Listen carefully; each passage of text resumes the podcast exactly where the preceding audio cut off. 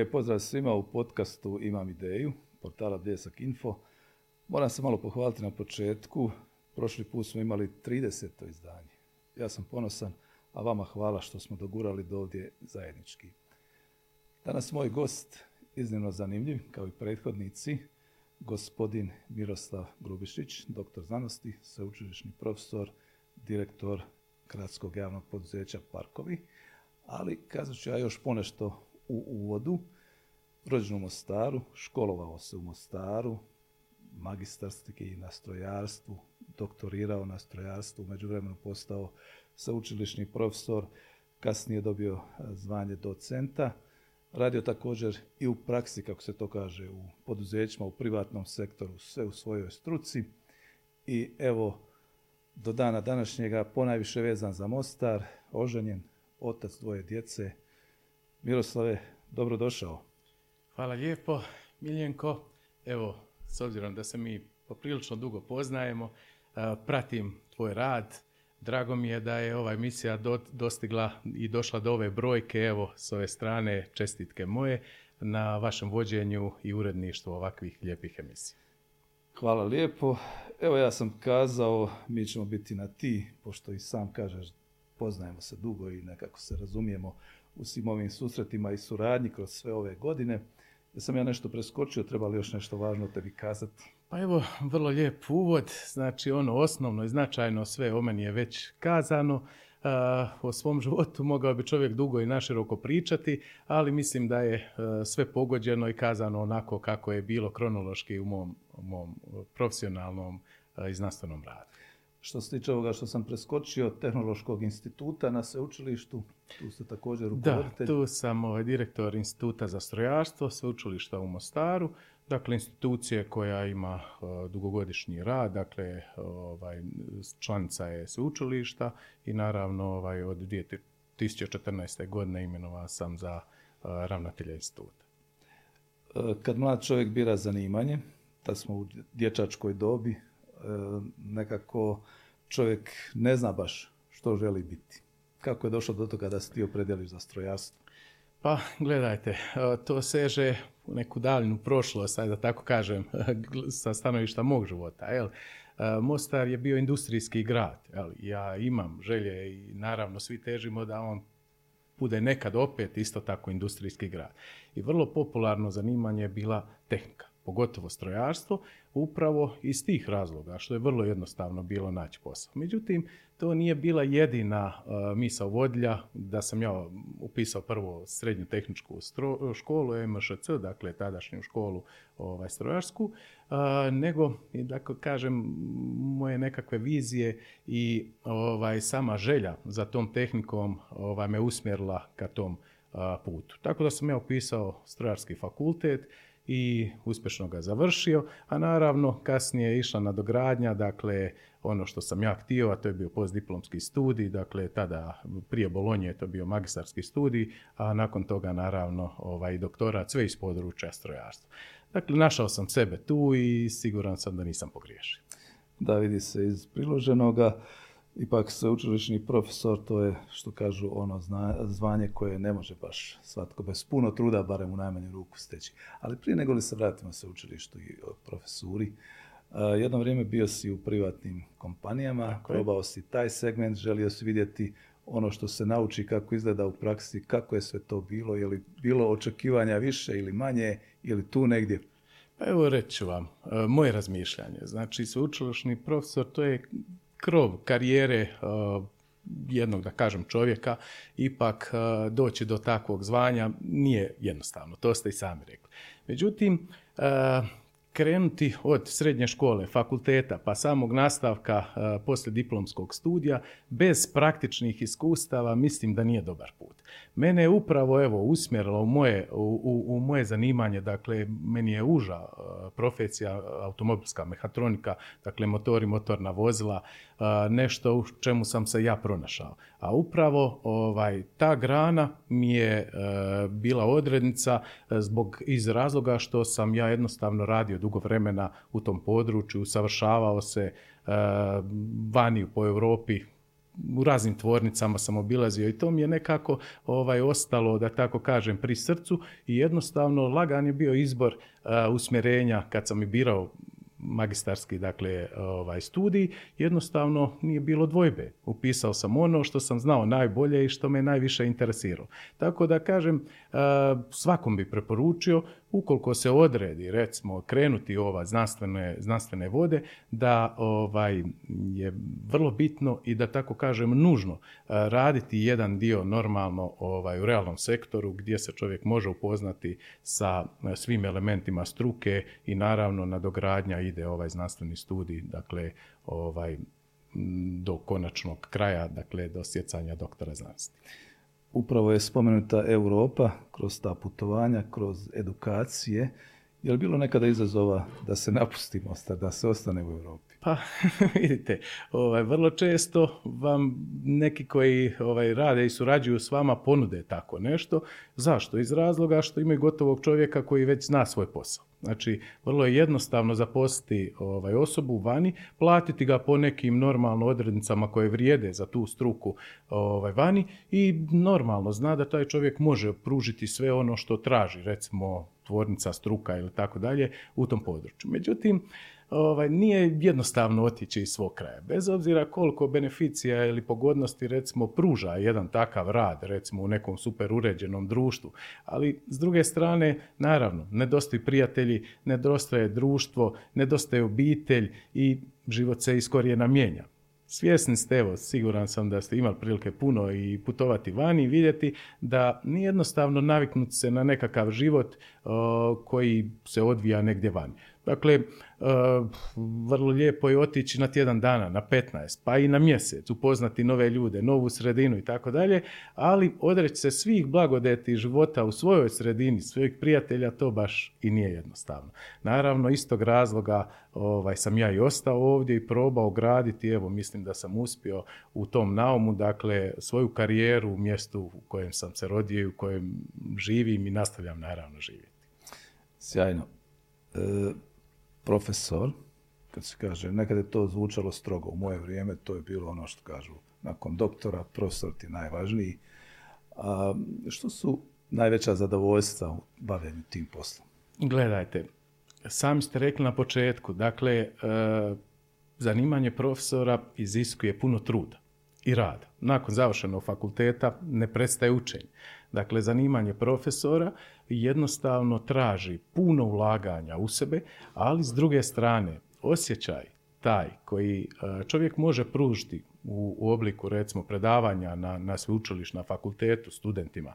Dakle, to je nešto što se jednostavno ne može opisati kroz neko materijalno primanje i tako dalje. Dakle, to ovaj, čovjek jednostavno mora imati želju za tim, jer e, ja kažem, meni najveće zadovoljstvo je to kad vidim da su studenti zainteresirani za ono što im se priča. Dakle, ono znanje koje oni usvajaju na temelju mojih iskustava, učenja i tako dalje i kad vidim da ih to interesira. Dakle, to je meni najveća satisfakcija. Jeli?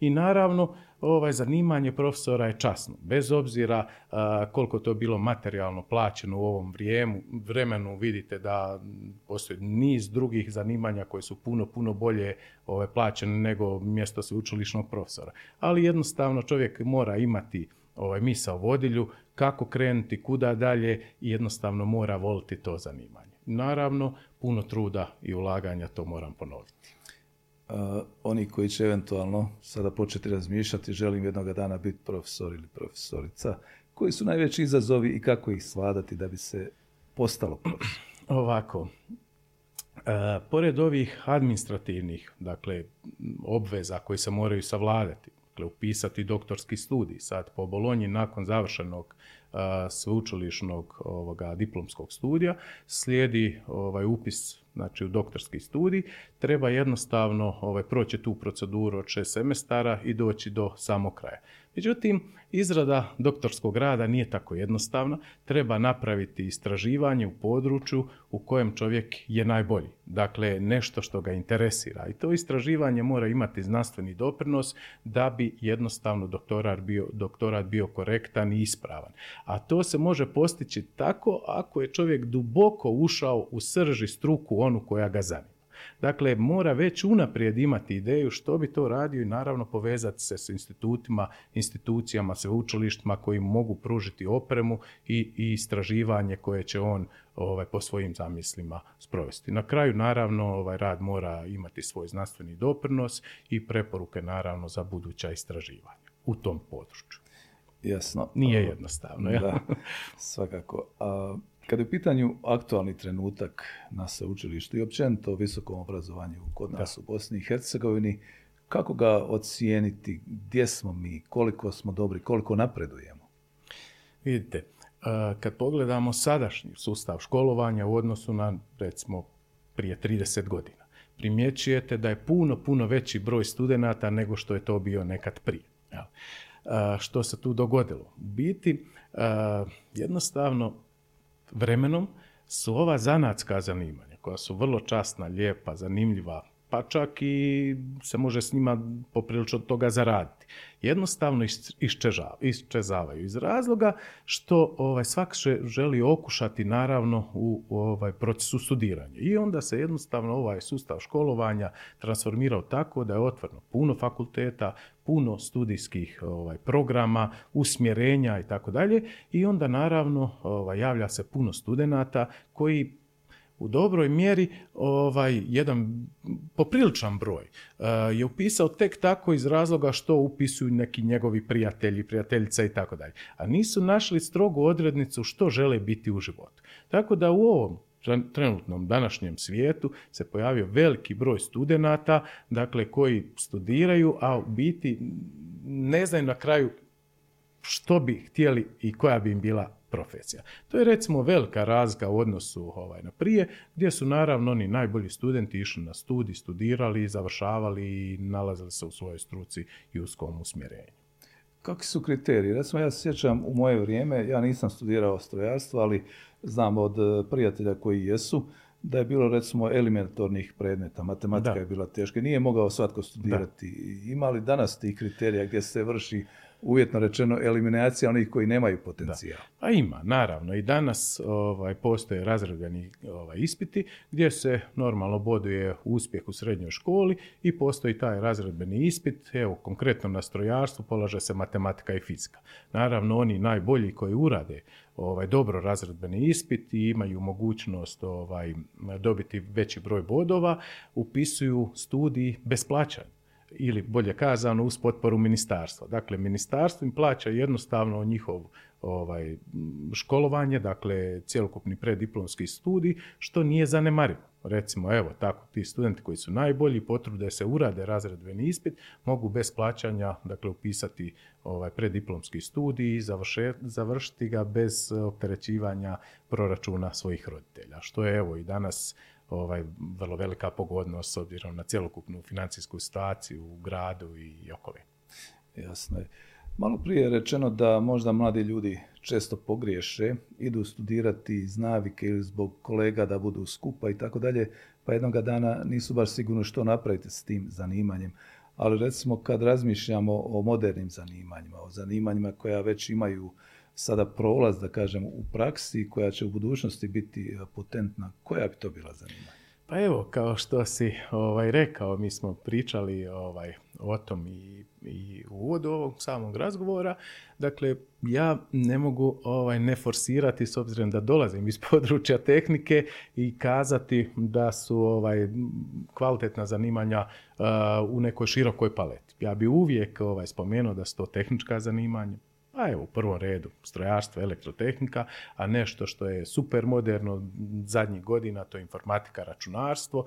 Dakle, zašto govorim? Naravno, medicinska zanimanja, ovaj, to su e, sve fakulteti gdje čovjek e, nakon završenog studija može praktično ovaj, stvariti svoju karijeru van, bez problema. Može ponuditi svoje znanje ovaj, na međunarodnom tržištu, a da ne ide recimo iz e, svog mjesta življenja. To su sve prednosti koje, usudio bi se kazati, možda ova druga zanimanja ne nude.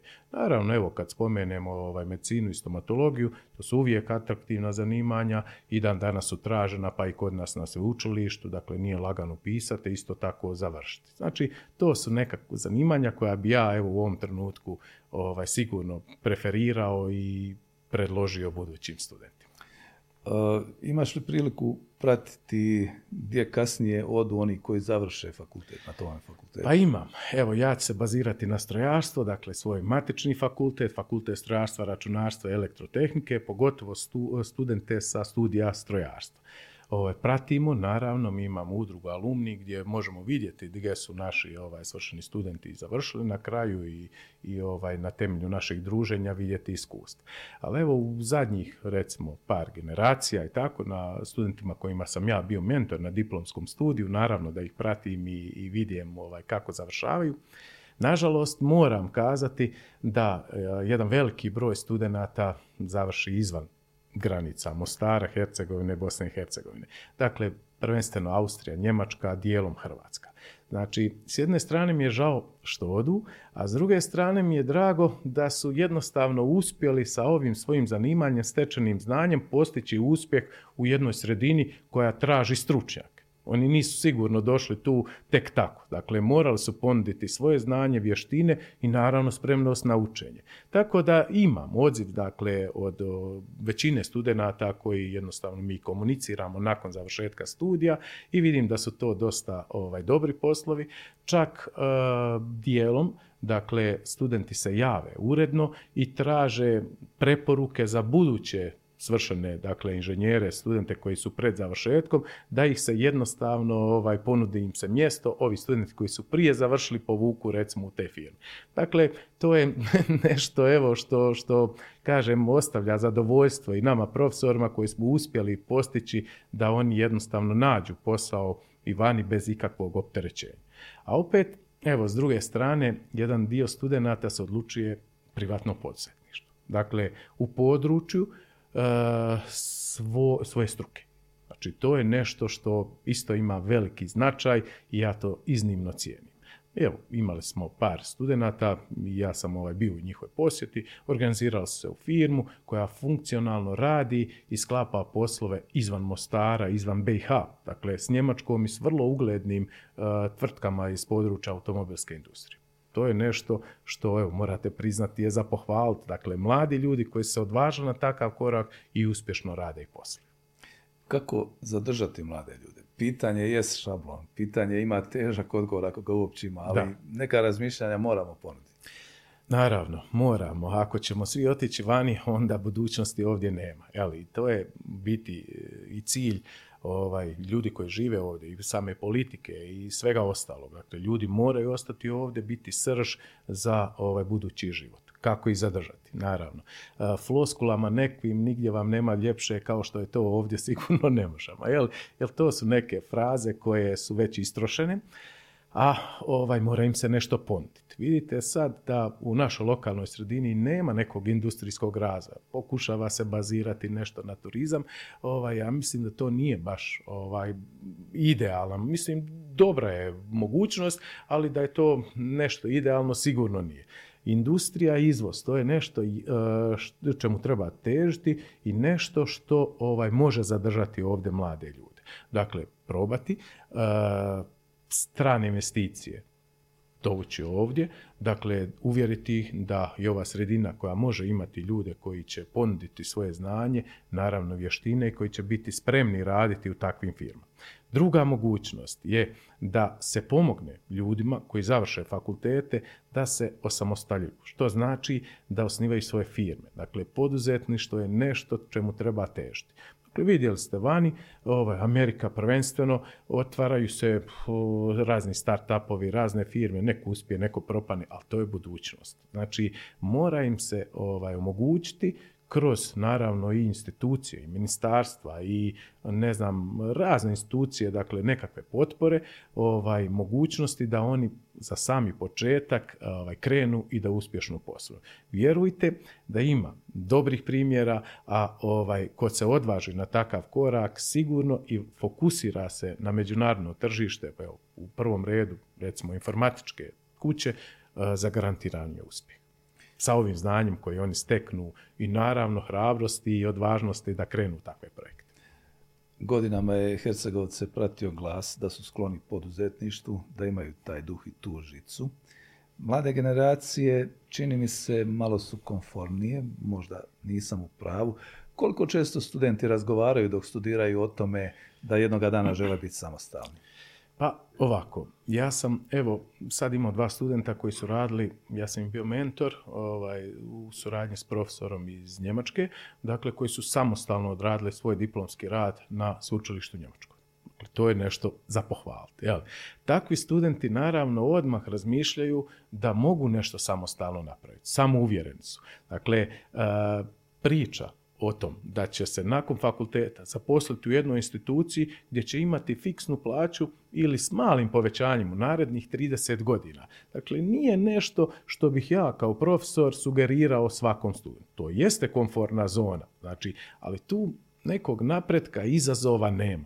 I onda naravno da im se sugerira to da je jedino pravo rješenje pokušati, naravno, ovaj, u poduzetničkim vodama, jer mi smo društvo koje se mora oslanjati na to. I jedan dobar dio studenata, dakle, se i odvaži na takve korake. Evo, što mene iskreno raduje. E, to je obično udruživanje njih više, pa onda probaju zajednički napraviti ovoga poduzeće koje će jednostavno ovaj, probati i okušati raditi i vidim da tu ima svjetlih primjera, što mi je vrlo iznimno drago. Da. Ovaj ćemo blok, predlažem, završiti još jednim pitanjem koje možda može biti vizionarsko, možda može dati neke smjernice. Obrazovanje u budućnosti. Koliko se obrazovanje mijenja da će jednoga dana, recimo, oni modeli koje poznajemo mi, generacijski, ja pogotovo kao nešto stariji, biti deplasirani, da kažem, kako budućnost izgleda kada je u pitanju obrazovanje? Vidite, ovaj, evo, ja ću se opet bazirati malo možda na svoje usmjerenje, na tehniku, dakle na strojarstvo i tako dalje. U onom dijelu, prva i druga godina studija, znači ne može se kapitalno ništa mijenjati jer se tu temeljna ovaj, znanja izučavaju. Matematika i fizika ona je uvijek isto. Dakle, godinama ovaj, se ne mijenjaju osnovni postulati jer su jednom definirani, tu promjena nema. Međutim, eh, veće godine studija, dakle, eh, mijenja se, i sustav školovanja, nastavni planovi i programe. Evo, mi sad upravo radimo na reviziji nastavnih planova i programa za preddiplomski studij, on već je usvojen, za diplomski studij se ovaj, radi na izmjeni. Zašto je to bitno? Dakle, sva zanimanja kroz naravno ovaj, neko razdoblje se mijenjaju. Vi vidite da sad recimo tehnika napreduje, da studenti ne mogu usvajati neka znanja koja su jednostavno ovaj, zastarjala. Jel? Evo ja iz domena motora i motornih vozila, automobilske mehatronike. Ne mogu pričati sad o nekom starom sustavu, evo, recimo ubrizgavanja karburatora kad on već nema 30 godina. Jel?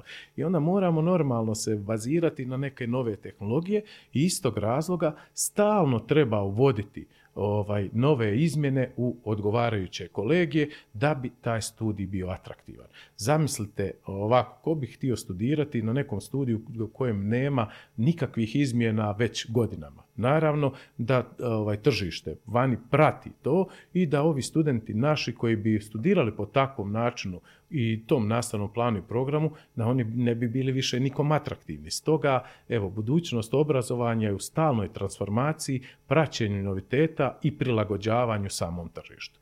Najbolja ideja pored ovih normalno temeljnih inženjerskih ili bilo kojih znanja, neću sad govoriti i o društvenim i, i o drugim ovaj, znanostima, je ta da se uh, u većim godinama studija što više približi struci i samom tržištu rada koje imaju svoje potrebe i da studenti nakon završetka fakulteta budu u priliku spremni prihvatiti te izazove s tržišta rada.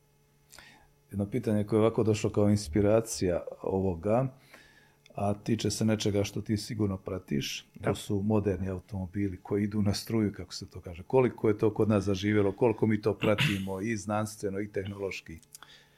Ha, Milenko, moram ti reći vrlo malo. Iz razloga što e, nije dignuto na neku odgovarajuću razinu koja bi trebala biti. Evo, e, recimo, tek ove godine je federalna vlada donijela zakon ili uredbu da se stimulira kupnja, evo recimo, električnih, potpuno električnih modela ili plug-in hibrida. I to ne u značajnoj mjeri. Evo, za slušatelje i gledatelje, dakle, za potpuno električni automobil, e, red veličine je, dakle, e, poticaj 10.000 maraka, za plug-in hibrid je 5.000 maraka. I tu završava cijela priča. Dakle, ne pratimo onako kako bi to trebalo, razvoj evo, ovih tehnologija. Vidite, budućnost automobila još nije u cijelosti definirana. Vrlo često se govori o prestanku proizvodnje motora s unutarnjim izgaranjem, dakle oto i dizel motora, benzinaca popularnih, jeli? a uvođenje električnih ovaj, automobila, potpuno električnih i hibrida. Međutim, sad kad sagledamo cjelokupnu situaciju kod nas i negdje recimo na tržištu vani, evo kao primjer pozitivan primjer mogu navesti Norvešku, mi možemo kazati da smo mi svjetlosnim godinama još uvijek daleko. Najlakše kupiti električni automobil, ali postavlja se pitanje gdje ga napuniti, ovaj, na koji način ga održavati, uh, koja je cijena nabavna, dakle puno je neodgovorenih ovaj, pitanja u tom segmentu i iz tog razloga, dakle, e, puno kupaca se još uvijek i ne odlučuje na, na kupnju takvih automobila. Evo, pogledajte Mostar, recimo, konkretno, koliko ima električnih punionica. To su entuzijasti koji su ugradili recimo u svojim firmama i tako dalje. Dakle, nema ni blizu riješeno ono što je već trebalo po planu ovoga e, napraviti koja smo mi dosta daleko. Ali evo, s druge strane, govori se već o e, sintetičkim gorivima, to je nešto što, što je vrlo aktualno. Vidjet ćemo što će se od toga dogoditi, u kojem smjeru će se kretati, tako da ta goriva će možda sačuvati e, dizelske i otomotore za neku budućnost. Dakle, automobilska industrija još tu nema precizan odgovor. Još se ovaj, luta u tom, ali naravno smjernice su neke napravljene, tako da će jedan dobar bio ukupne proizvodnje automobila biti sigurno električni automobil. Baterije su problem, kinezi tu naravno imaju primat, ali evo, i Europa se proba priključiti sa svojim normalnom proizvodnjom e, baterija i idejama koje imaju, pa tržište će pokazati što će se dogoditi.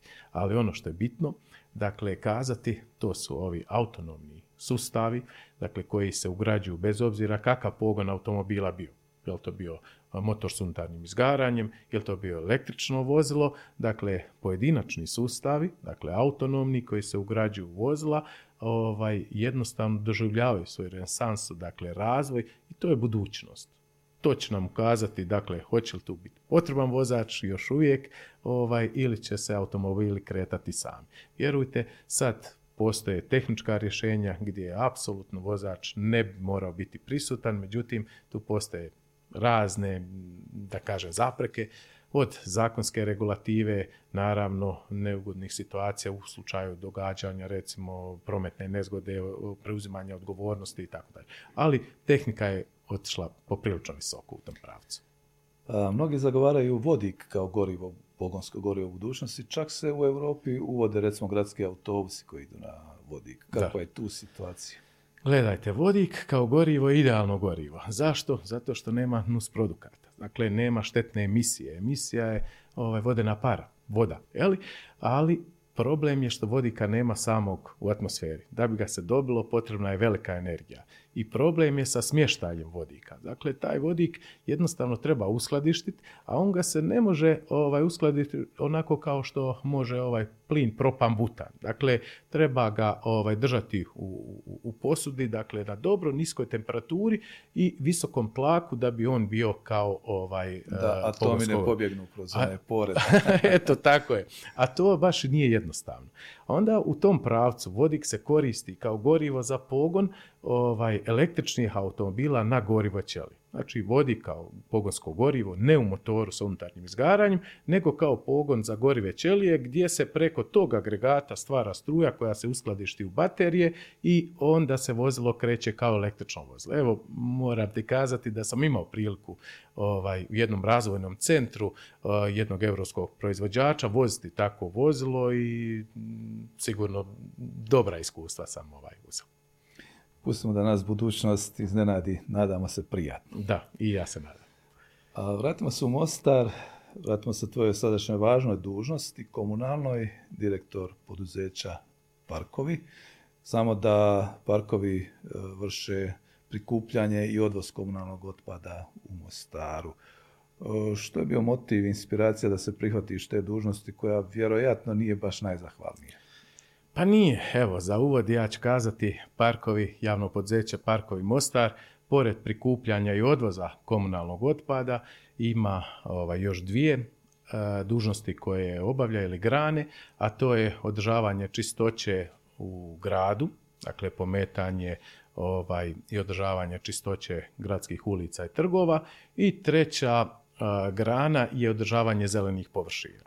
Vidite, komunala je uvijek osjetljivo pitanje. Dakle, ja sam ovaj, izabrani gradski vijećnik i onda, evo, ovaj, od strane e, grada naravno ponuđena je ta funkcija da jednostavno ovaj, preuzmem evo, tu odgovornost. Pristao sam, već godinu dana sam na toj dužnosti, vrijeme će pokazati evo, kako će se to sve pokazati, e, kako će se razvijati u budućnosti. Kako će biti ocjenjeno. Kad si došao, što si prvo uočio, što su bili recimo neki nedostaci koje je prvo trebalo rješavati gdje nisi bio baš ono zadovoljan? Da. E, grad Mostar nije imao dugo gradskog vijeća.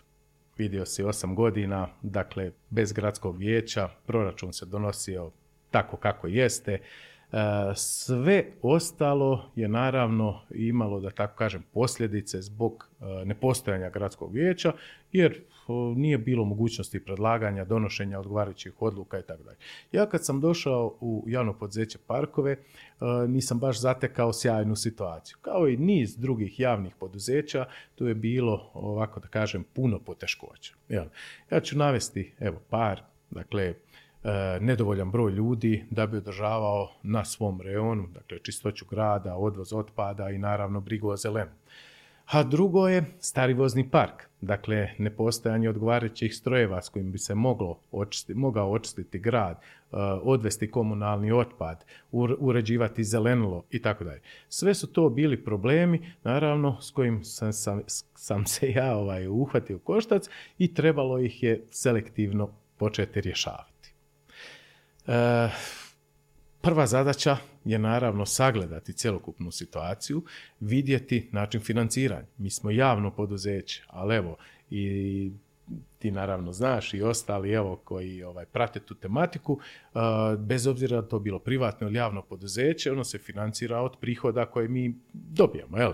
Jednim dijelom, dakle, grad plaća svoje komunalno poduzeće za održavanje čistoće i održavanje zelenila, a s druge strane, normalno, ovaj odvoz i prikupljanje, prikupljanje i odvoz komunalnog otpada, dakle, fakturiramo ljudima koji ovaj, su dužni plaćati to dobroj mjeri, dakle nije bilo uređeno to da smo imali prihode koje bi mogli zadovoljiti, da se jednostavno isplaću plaće radnicima, da se ide u investicije, da se planira nabava nove opreme. Sve su to bili problemi s kojima sam se ja evo susreo na početku mandata i prihvaćanju ove funkcije.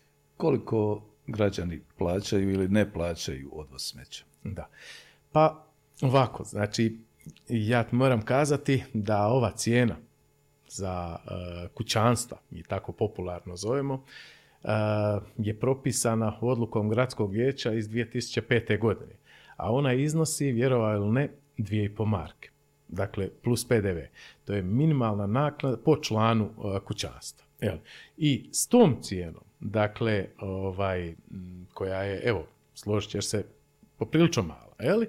bez obzira na tako nisku cijenu. Dakle, jedan dobar dio ljudi, uh, građana kojima je pružena usluga odvoza komunalnog ovoga otpada, ne plaća ni taj minimum. Naravno, evo istog razloga ne možemo govoriti o funkcionalnom poduzeću ako ćemo ovaj, gledati e, to tako da pružena usluga se ne plati. S druge strane imamo... A nema načina da se recimo to natjera ljude uvjetno. Gledajte, ima. Način nije, naravno, smeće se ne može isključiti, ona poznata fraza iz Mostara, svi smo je ovaj, čuli, jeli, ovaj, isključe. Jeli. Nismo u situaciji kao elektroprivreda ili telekomi da isključe uslugu. Jeli? A naravno moramo uslugu pružiti. Postoje nepopularne mjere kojima u krajnjoj uh, nuži se mora pristupiti, jeli? a to je da se ide na ovaj, utuženje. Mi smo evo u zadnjem nekom periodu, ja kad sam ovaj sagledao, vidio situaciju cjelokupnu tu, vidio sam postoje puno dužnika i niko ih nije tjerao da to plate. Jel? I ljudi se, naravno, stanovnici... Ja sam po... danas platio ako te tužbe idu, da znaš. ok, imat ćemo uvijek, provjerit ćemo, jel? Ovaj, onda smo pokrenuli opomene pred tužbu i naravno zadnja mjera je ono nepopularna, a to je tužba, dakle govorimo o malim iznosima, sračunajte evo četiri člana kućanstva, po dvije po marke puta 12 mjeseci, dakle to nisu veliki iznosi, a vi normalno, evo i svi građani grada Mostara znaju da su to ogromni troškovi, da ovo javno poduzeće, parkovi moraju imati kamione, dakle suočenje s kvarovima ako su tu stara vozila, troškovi održavanja, radne snage, nije jednostavno, evo vidite, doći u zoru, probuditi se i ovaj, utovariti taj otpad, dakle u kamione i to su teški uvjeti. Evo, iz te strane možda iskoristit ću ovdje i sugerirati ljudima da poštuju to i da se ta usluga plati. Da, osim što bi trebali plaćati uslugu koja im je pružena, na što još trebamo obratiti pozornost kada je u pitanju odlaganja, jer mi odlažemo, a vi onda preuzmate dalje. Pa ovako, taj e, postupak treba urediti. Znači, grad Mostar, dakle, kroz svoje službe, treba urediti taj cjelokupni postupak. Mi to, moram kazati, e, pokušaj ima, radi se stalno na tom i tako dalje, međutim, to još uvijek nije jasno definirano. Dakle, ljudi se ponašaju, stanovnici, svakako Dakle, odlažu se, odlaže se kruti, kabasti otpad pored kontejnera za miješani komunalni otpad, što ni u kom slučaju se ne može dopustiti. Dakle, niko ih ne kažnjava. Jel?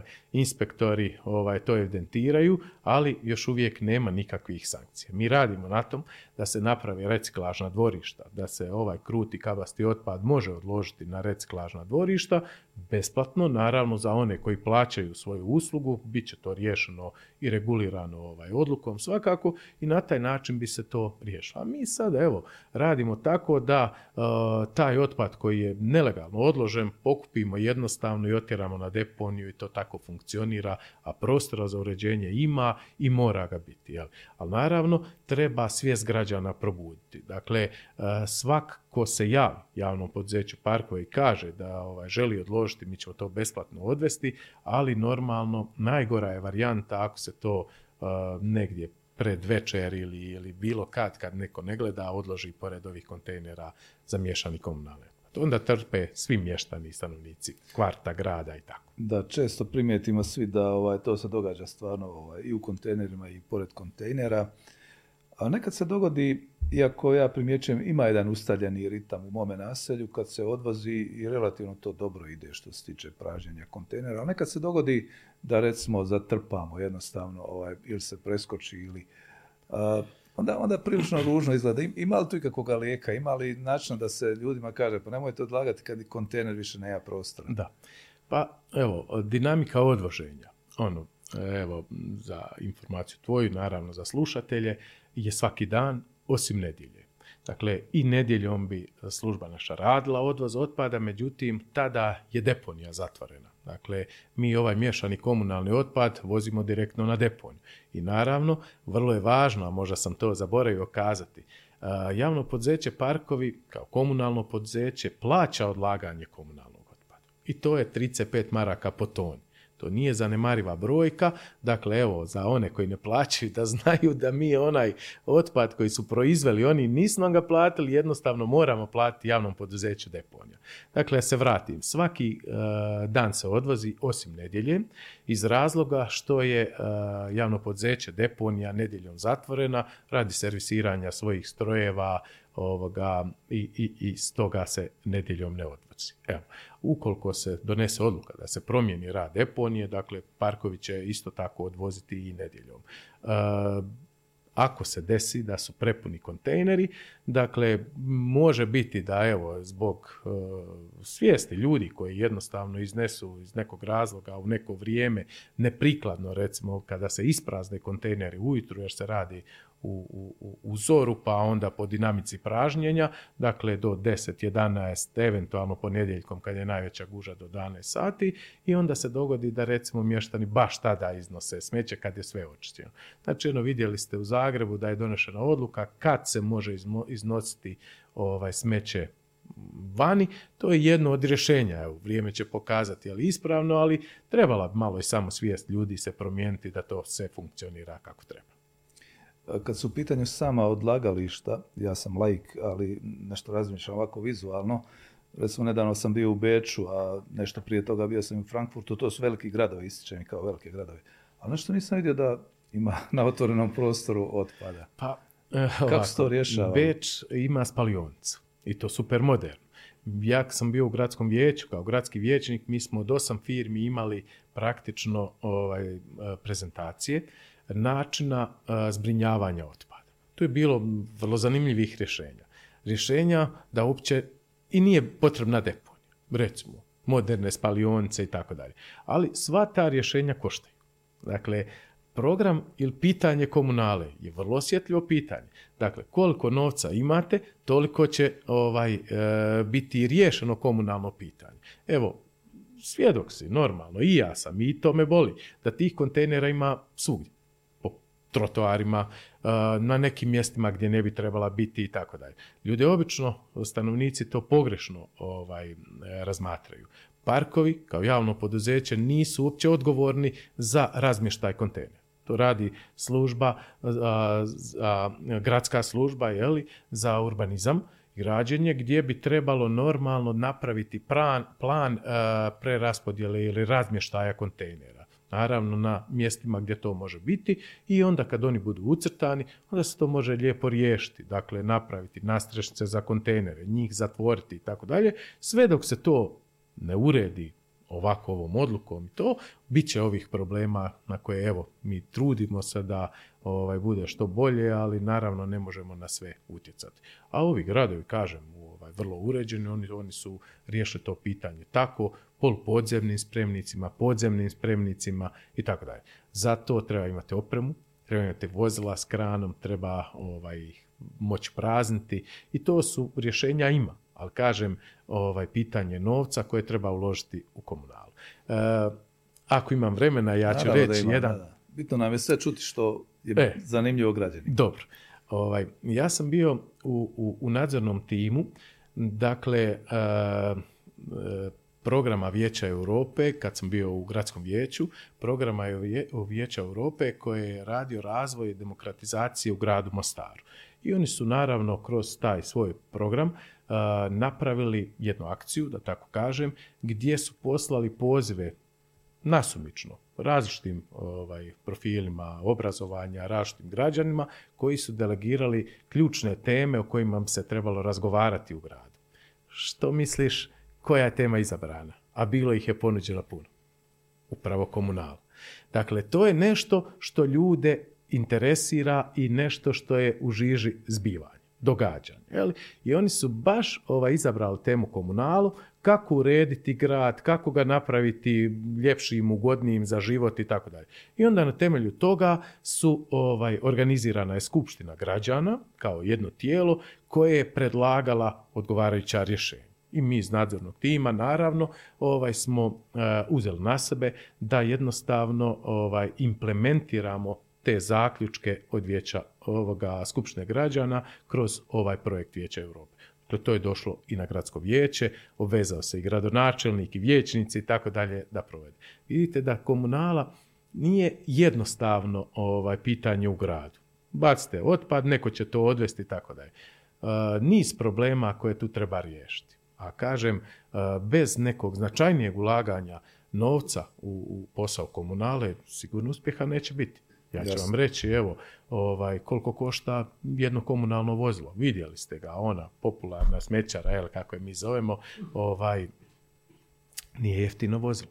Dakle, to je specijalno dogradnje. Ja sam sad bio u, Torinu, uh, u tvornici koja proizvodi ovaj, te nadogradnje na šasije ovih vozila i vidio kako to sve funkcionira. Dakle, strašnih rješenja tu ima. Od robotske ruke na kamionu koja sama kupi kante do recimo dvokomornih vozila u kojoj se može posebno prikupljati miješani komunalni otpad i frakcija koja nastaje recimo na ovaj odlagalištu recimo za papir, plastiku i tako dalje. Rješenja uvijek ima, ali pitanje koliko novca. Da. Inače je Mostar e, po nesreće podijeljen još uvijek u mnogim sferama i komunalna oblast je komplicirana. Zapravo koliko ima komunalnih poduzeća u Mostaru? Sad je to evo, lako odgovoriti, ali teško za shvatiti. Jel? Ja sam imao nedavno u sklopu jednog projekta na sveučilištu ovaj, goste profesori Mađari koji su dolazili ovdje i a ja sam isto bio u Pečuhu njihov gost pa smo ovaj, uspješno evo, s kolegama razvili taj projekt i pokušao objasniti. Njih je jedna firma koja recimo na razini 400 tisuća stanovnika prikuplja i odlaže otpad. Jedna firma prikuplja i odlaže. U Mostaru je to vrlo komplicirano. Dakle, javno poduzeće Parkovi, jedna firma. javno poduzeće Komos, druga firma koja i dalje prikuplja, sad je u stečaju. Treća firma, dakle ili javno poduzeće, javno poduzeće komunalno, koje je trebalo biti krovna institucija, zajednička komunalna firma ili zajedničko komunalno poduzeće na razini grada odlukom iz 2006. godine, odlukom gradskog vijeća, dakle parkovi i komos su se trebali spojiti u jednu firmu i to se nije dogodilo. Ali je javno poduzeće komunalno ostalo i dan danas egzistira, jel? I preko njega naravno idu računi, plaćanja prema gradu i tako dalje. Drugo je deponija. Dakle, javno poduzeće... Već četvrto. Već, evo, bolje rečeno je, da, četvrto. Dakle, četvrto komunalno poduzeće, čija zadaća je samo, dakle, ovaj prikupljeni otpad koji mi dovezemo, odložiti gore i selektirati, jer gore postoji sortirnica. I peto, ne treba ga zaboraviti, komunalno poduzeće, javno poduzeće Uborak, koje je sad u stečaju praktično i likvidirano. Jeli? I ovaj, kad govorimo o komunali, dakle u Mostaru spominjemo pet komunalnih poduzeća, a naravno da, evo, vidiš i sam, nije idealno. Jel? Da, daleko od idealnoga. Da. Uh, ima dosta također pritužbi kad su u pitanju veliki korisnici, kad su u pitanju tvrtke. Uh, bio sam nekoliko puta u poziciji ovaj, razgovarati o tome sa ljudima kojima nije logično a evo i ti znaš, došlo je do tebe, da se naplaćuje po recimo korisnoj površini nekog poduzeća. Da. Kako zapravo funkcionira ta naplata? Čisto da još jednom podsjetimo kako to funkcionira. Evo, malo prije sam ja ovaj, načeo tu temu i spomenuli smo samo ove male korisnike, dakle stanovništvo. Jel? I vidjeli ste da je ta cijena tolika kolika jest. Međutim, pored njih, naravno, imaju ovaj, poduzeća firme kojima je način obračuna potpuno drugčiji ja moram spomenuti, a evo i za slušatelje koji ovo prate, da znaju, da se ovaj način i obračun visine odvoza deponiranja komunalnog otpada vrši upravo na temelju odluke o visini naplate odvoza i deponiranja komunalnog otpada koju je donijelo gradsko vijeće davne 2006. godine. I tu ono što si rekao, istina je, dakle veliki korisnici ili potrošači, firme koje imaju veliku ovaj, korisnu površinu, obračun se radi na neki drugi način. A to je da se, ovaj, to je propisano, dakle po formuli koja je u toj odluci ovaj, jasno definirala svaku pojedinu stavku i onda normalno po toj formuli se dođe do obračuna. Dakle, temeljni element je površina korisna površina, ima dio otvorene, ima dio ovaj zatvorene površine i ovaj otpad je selektiran u pet kategorija. Dakle, od prve do ovaj pete, naravno knjižara i, i, ne znam, restoran nemaju istu kategoriju otpada, pa se i to uzima kao koeficijent korekcije da bi se došlo do te cijene. Preko te odluke dolazi do velikih, naravno, računa za korisnike koji imaju veliku površinu.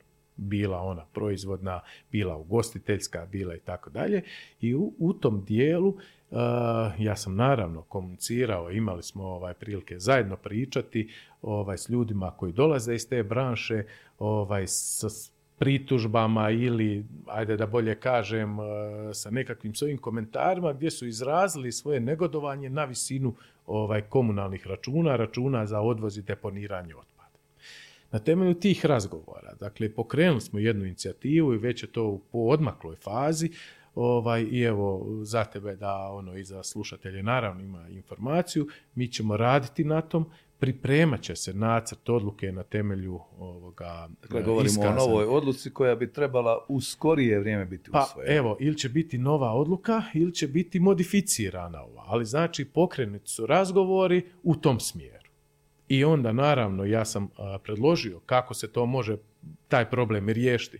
A to je naravno da se uzme u obzir sugestije jedne i druge strane. Jel? I nama nije u cilju da ovaj, odvozimo otpad, da ga ne možemo naplatiti, da idemo u sudske procese. To je nešto što je najgore ali zbog zakonske, normalno, regulative, regulative i propisa, ne možemo dopustiti da to ide u zastaru. Naravno, i to je instrument gdje i ja kao odgovorna osoba moram na taj način postupiti. Ali mi je naravno cilju, meni i svim ostali, da se usluga plati, ali da bude normalno na nekakvim ovaj, normalnim e, mjerlima, okvirima i onda evo u tom pravcu smo i krenuli, dakle pripremit će se izmjena ove odluke, onda ćemo ovaj, razmatrati o njoj pričati, razgovarati, jer sve da je i normalno. vrijeme je da, da se, da tako kažem, refresha iz 2006. godine i tako.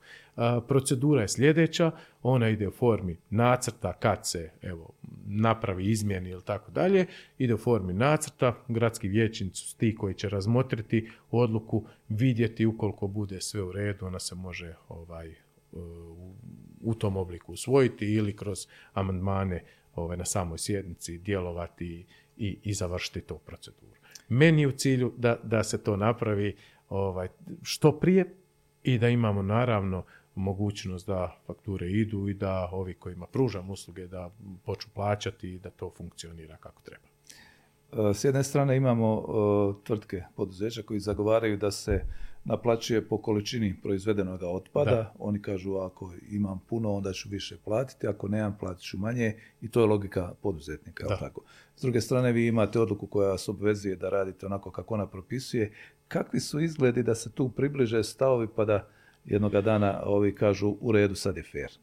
Miljenko, jedino ispravno pa kad gledamo u sferi potrošnje kao potrošač, ja sam potrošač različitih usluga i svega, je platiti ono što je potrošeno. To je jedino ispravno. Naravno da ne želite platiti struju koju niste potrošili. Ali, mi u ovoj sferi nemamo vodomjer kao što ima vodovod pa kažemo to je utrošeno ili ne znam brojilo za električnu energiju. E, potrošnja, dakle ili proizvodnja komunalnog otpada će se moći naplaćivati po količini tek onda kada svi kontejneri budu pod ključem. I kažemo da evo ova zgrada u kojoj se mi nalazimo ima svoje vlastite kontejnere, zaključanje s čipom koji će otvarati ili ključem, nebitno na koji način i sve ono smeće koje proizvedu da to plate.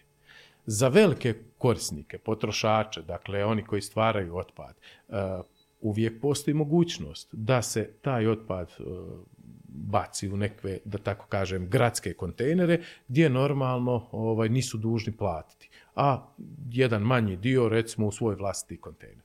Nemamo nadzor nad ovaj, stvaranjem i proizvodnjom tog otpada ukoliko će on ići na takav način. I stoga normalno, ako je kontejner vani, slobodan, otvoren, može u njega baciti bilo ko smeće. Stoga istog razloga se ne može primijeniti ovaj način obračuna po količini. A opet napominjem, on je jedini pravi ispravan.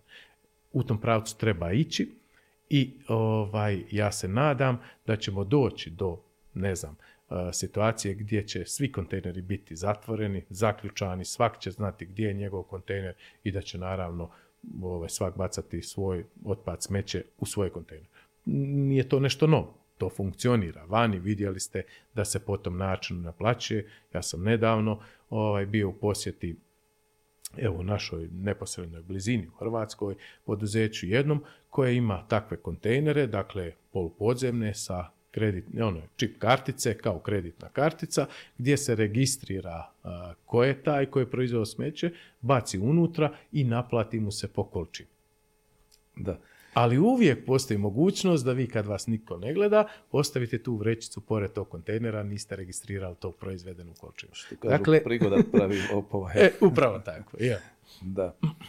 A, ovo bi bilo zanimljivo rezimirati. Znači, sad je u biti gradsko vijeće u konačnici na potezu da se odluka promijeni ili se usvoji nova ili se ova modificira i da onda ima nade da se pravedniji sustav uvede kako za građanstvo, tako i za jel tako veliki korisnike. Tako, da, tako je. Dakle, gradsko vijeće je jedino ovaj, tijelo koje može donijeti tu odluku, dakle usvojiti je. Naravno, odluku treba pripremiti. Postoje odbori unutar gradskog vijeća koje, koji su zaduženi za određene sektore, tako postoji odbor za komunalne djelatnosti koji će biti aktivno uključen sa službom za gospodarstvo komunalne inspekcijske službe, poslove, dakle ovaj služba za komunalne djelatnosti i okoliš i ovaj normalno svi oni koji misle recimo da mogu doprinijeti za izradu takve pravednije odluke, ne govorim ja samo sad evo odluci ovaj ova o kojoj mi sad pričamo. To je način rada, način rada za sve odluke koje se donose u gradskom vijeću. Jel? I onda što je bolje pripremljen ovaj, nacrt odluke, bolje pripremljena odluka, normalno manje će biti posla vijećnicima koji će ovaj, na samoj sjednici je usvojiti. Ali to je jedini mogući put. Drugi ne postoji. Da. A mi kao javno poduzeće, dakle u 100% vlasništvu grada, imamo mogućnost i jedino ovaj, se možemo vladati po zakonskoj regulativi, a ona nas obvezuje evo, kroz ovu odluku o visini naplate ovaj, i odvoza i deponiranja. I način obračuna, da. da. A, pored ovoga što je rečeno, dakle već su sadržani neki planovi za budućnost, neka razmišljanja, prethodno smo također govorili neke usporedbe, evo išao si u Italiju vidjeti neke stvari. A što ima još od planova koje možda možemo sada već spomenuti, što mogu građani očekivati da se u budućnosti, skoroj budućnosti mijenjati? Da, ovako, mi sad puno toga trebamo promijeniti jer vidite ako je sustav zastario, treba ga modificirati. Znači, niz aktivnosti koje treba provesti da bi sustav funkcionirao. Pod broj jedan, evo, možete primijetiti da je u zadnje vrijeme dakle, sami vozni park javnog poduzeća parkovi značajno poboljšan. Jel?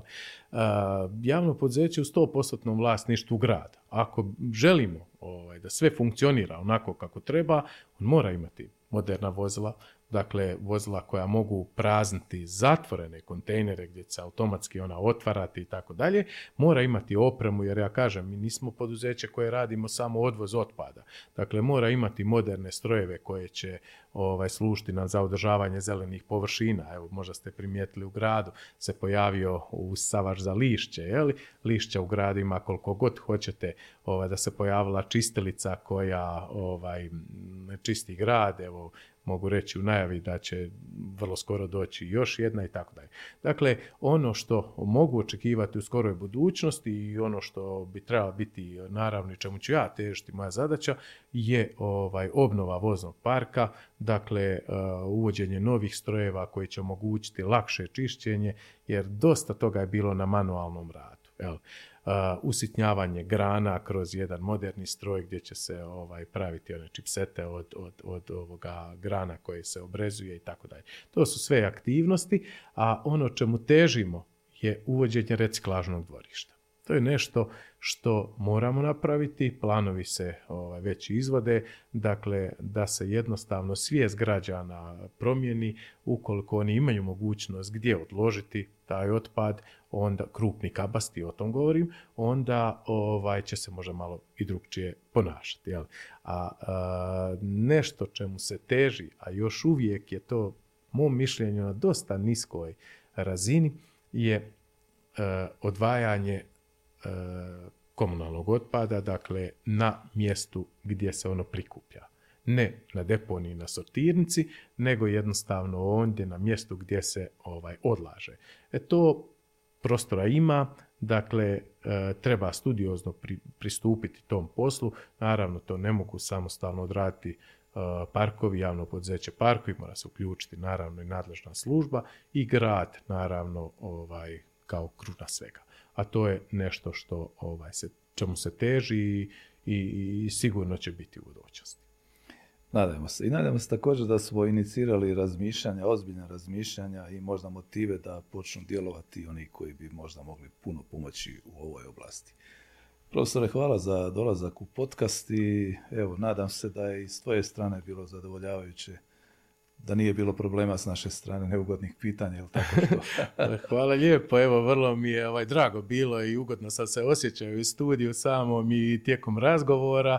Ovaj, vrlo rado ću odgovoriti na sva pitanja, pitanja nema neugodnih, li ako problema ima, onda treba tražiti rješenja, a ne ih skrivati. Ja ne mogu kazati da je idealna situacija u komunali u Mostaru, uvijek postoji prostor za poboljšanje, ali ako ima inicijativa dakle, da se nešto promijeni, onda ovaj, treba težiti ka tomu i uspjeh će sigurno biti zagarantiran. Hvala lijepo na pozivu.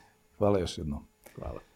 Gledali ste još jedan podcast, imam ideju portala Bljesak Info. Naš gost bio je doktor znanosti i sveučilišni profesor Miroslav Grubišić, direktor javnog poduzeća Parkovi. Vama hvala za pozornost, pretplatite se i gledajte da nas gledate.